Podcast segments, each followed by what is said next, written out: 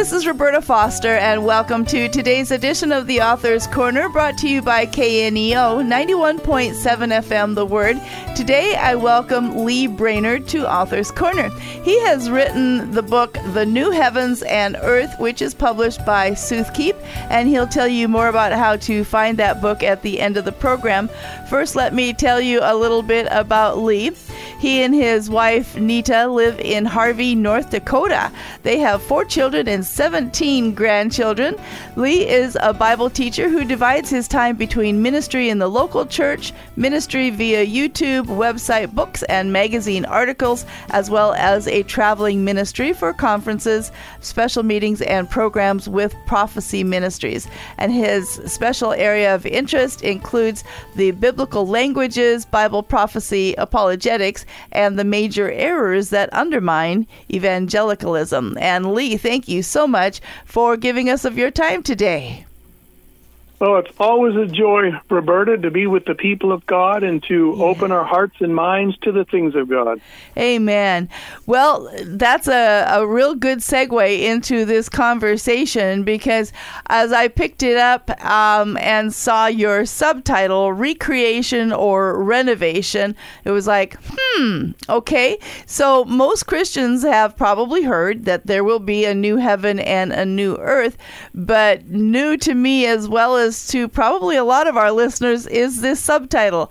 So explain what's going on with recreation or renovation. Well, everyone who takes the Bible literally is going to eventually come across the words in the Scriptures that there is going to be a new heavens and a new mm-hmm. earth. And this is a precious truth that excites every believer, because we see this fallen world, we see this cursed earth, and we long to see the glories of God manifested down here. Now, this does raise a question, though. Will the current heavens and earth cease to exist and get replaced by a second creation, an ex nihilo creation, like a creation from nothing, like mm. we had in the beginning? Or will the current earth be refurbished by fire and earthquake, and the heavens are going to be rearranged by various maneuvers? That's really what it comes down to. Hmm. Well, in the introduction, Pete Garcia expressed my thoughts. Um, the Bible doesn't say enough about the topic to even make a difference one way or another. Well, his declaration was, boy, was I wrong. And so um, when you started researching this topic, was it a surprise to you um, how much was actually contained in Scripture regarding the um, new heavens and new earth? Well, yes, it was. Now, what's interesting about this is that I never, I can't remember ever believing that the earth was going to cease to exist as far as this subject is concerned. Okay. So I wasn't surprised in that regard. But when I started digging into the Bible, I was surprised. I was truly surprised at how much information there was in the Bible on this subject, information that either demands a refurbished earth or corroborates a refurbished earth. Okay, so you're kind of declaring already that you, uh, your your belief is that the earth will be recreated rather than done away with and established all over again. Yes, that there'll be a recreation in the sense of the earth is going to be rearranged or refurbished or remodeled rather than ceasing to exist. Yeah, and I started with that Um, assumption, willing to be changed by the Scriptures. Mm-hmm. But the Scriptures really drove home to me that when God owns things, He owns them for eternity. Well, and that was one of the things I found interesting in your book. You talked about how the um, recreation rather than renovation of the new heavens and new earth is got... Uh, actually a tie to God's character as a whole. So can you explain that? Yes. Well, one of the sweetest principles in the Scripture for the human being is that God saves and redeems damaged goods. Yeah. A verse that drives this home is, a bruised reed shall he not mm-hmm. break, mm-hmm. and the smoking flax shall he not quench. He loves to, to redeem damaged goods, and he actually redeem mankind. He doesn't replace them. Now, when you think about this pattern, if the serpent and the sin hadn't come into the picture, then God would have been walking in the garden here on earth in innocence with Adam and all of his descendants from the beginning all the way through now and on into eternity. But sin came into the picture, the earth was cursed, and the world and the creation became a mess. Now, if God redeems mankind, but doesn't redeem the earth, then he redeems less than he lost to the devil in the mm. garden. Okay.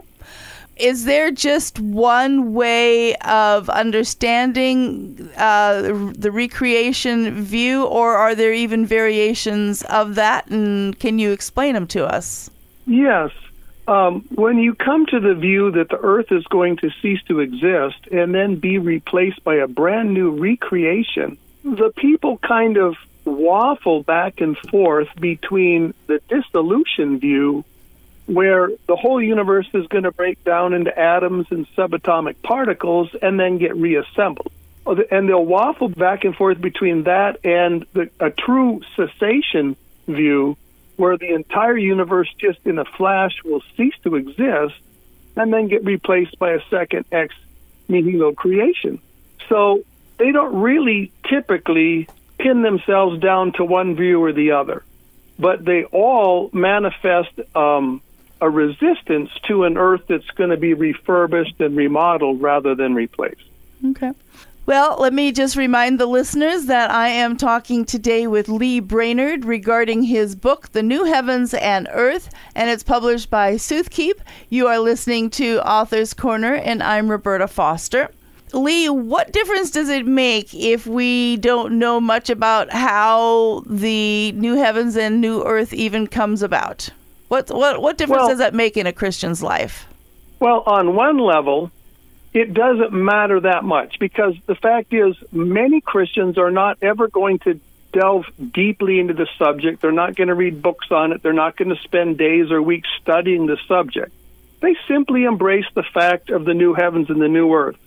And if that's where they're at, then it doesn't really make that much difference if they're just looking forward to the glories of the new heavens and the new earth. The problem comes in with people that are actually teaching on the subject and those who read and mm-hmm. listen to those teachings. Because the question has to be raised, will the teaching be a superficial treatment of the subject, or will it be a robust investigation of all the testimony in the, in the Bible on the subject? And really what is underlying this, then, is the main issue of our day is the authority of Scripture and the consistent, robust application of the literal hermeneutic, which we technically call the historical grammatical hermeneutic. Every issue today that challenges us, every controversy in the church today, boils down to the authority of Scripture and the historical grammatical hermeneutic. Mm-hmm. In translating the Bible, the words chosen for our understanding today are obviously very important. So does the translation of the original language of the Bible into English cause some misunderstandings about the new heavens and earth?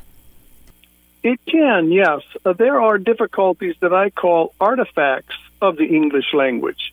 And this happens when Well, sometimes it's because the translation is actually a little misleading, because current English is different than the King James English, for instance, or because people misunderstand the word in the translation. Um, and they're taking it in a sense that God never intended when he gave us the original statement in the original language. An example would be in Second Peter three ten, we read, "The heavens shall pass away." And people read this thing and they think, wow, cease to exist. Uh, but they don't really stop to think about the ramifications of what is actually said. When human beings pass away, they cease to walk in the land of the living, mm-hmm. but they don't cease to exist. They still exist, uh, and they're either going to exist in eternal hell or in eternal glory. Um, the very same thing we have, if the, if the heavens are going to pass away, we need to ask the question, is this talking about the heavens ceasing to exist, or the heavens passing from one state mm. to another? Mm.